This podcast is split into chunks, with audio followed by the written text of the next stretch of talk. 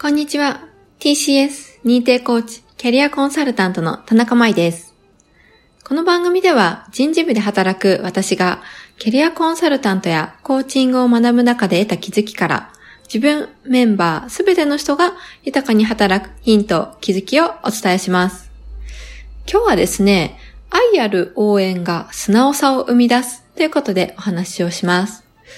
あなたはですね、チームの仲間や家族、それから友達などの前で素直に自分の気持ちを表現できますでしょうか？私はですね、今までこの自分の気持ちをこう素直に表現するっていうことに、こうなんかどうしても苦手意識があって抵抗感がありました。で、相手にこう素直な気持ちを伝えられなかった時に、本当はこうもっと素直に自分の気持ちを伝えればよかったのに、どうして強がって、伝えられなかったんだろうとか、どうしてもっと素直になれないんだろうっていうふうに、悩んだり後悔するっていうことがこう結構以前は多かったような気がします。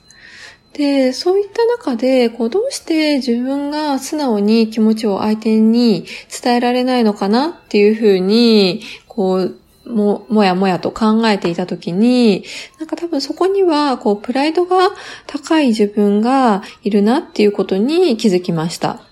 で、それはなんかどういう感覚かっていうと、なんか自分をこう大きく見せていないと、有能に見せていないと自分の存在意義が失われそうな感覚であったりとか、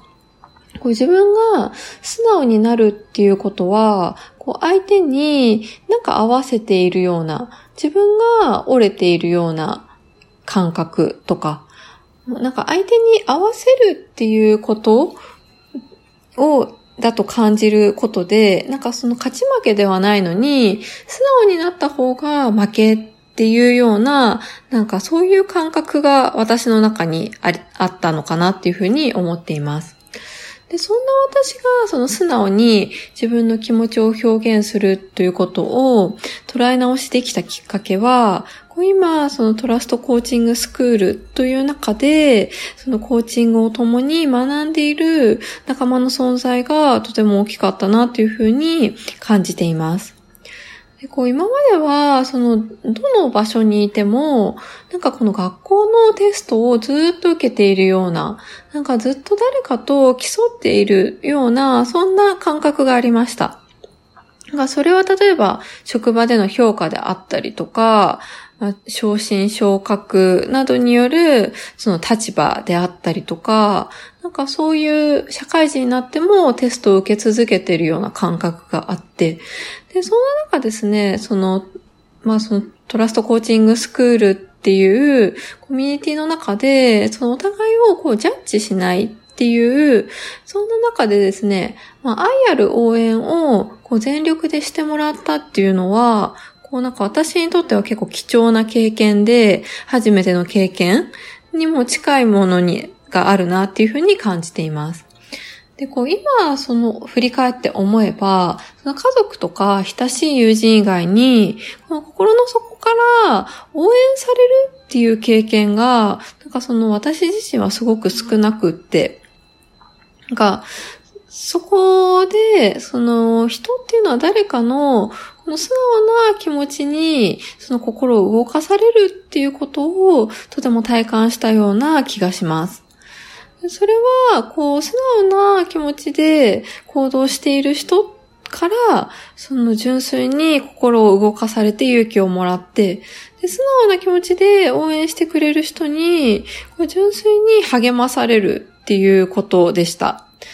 で、この素直っていう意味をこう辞書でくくると、物の形がまっすぐである様とか、飾り気がなくありのままである様っていう風にこう出てきます。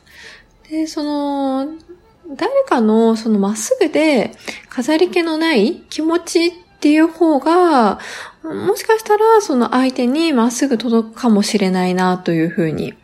感じます。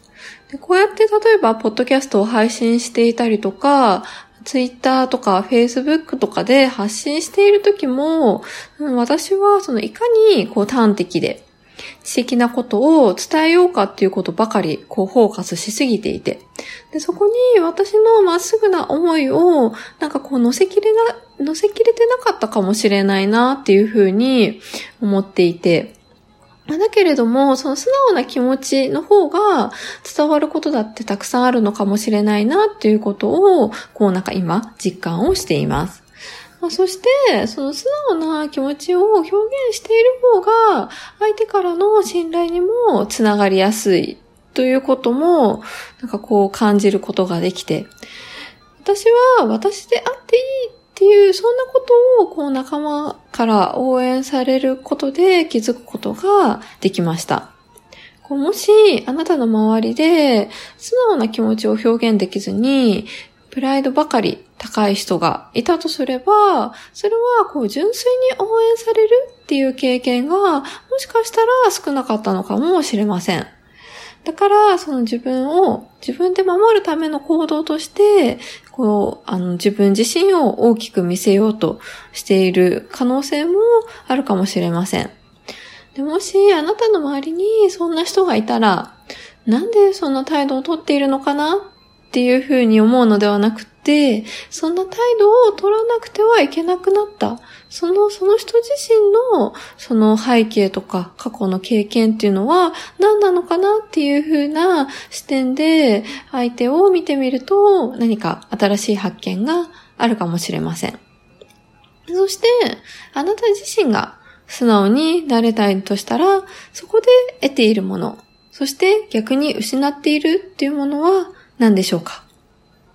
ツイッターやブログもやっておりますので、ぜひそちらからご感想などもお待ちしております。それではですね、本日も最後までお聞きいただきましてありがとうございました。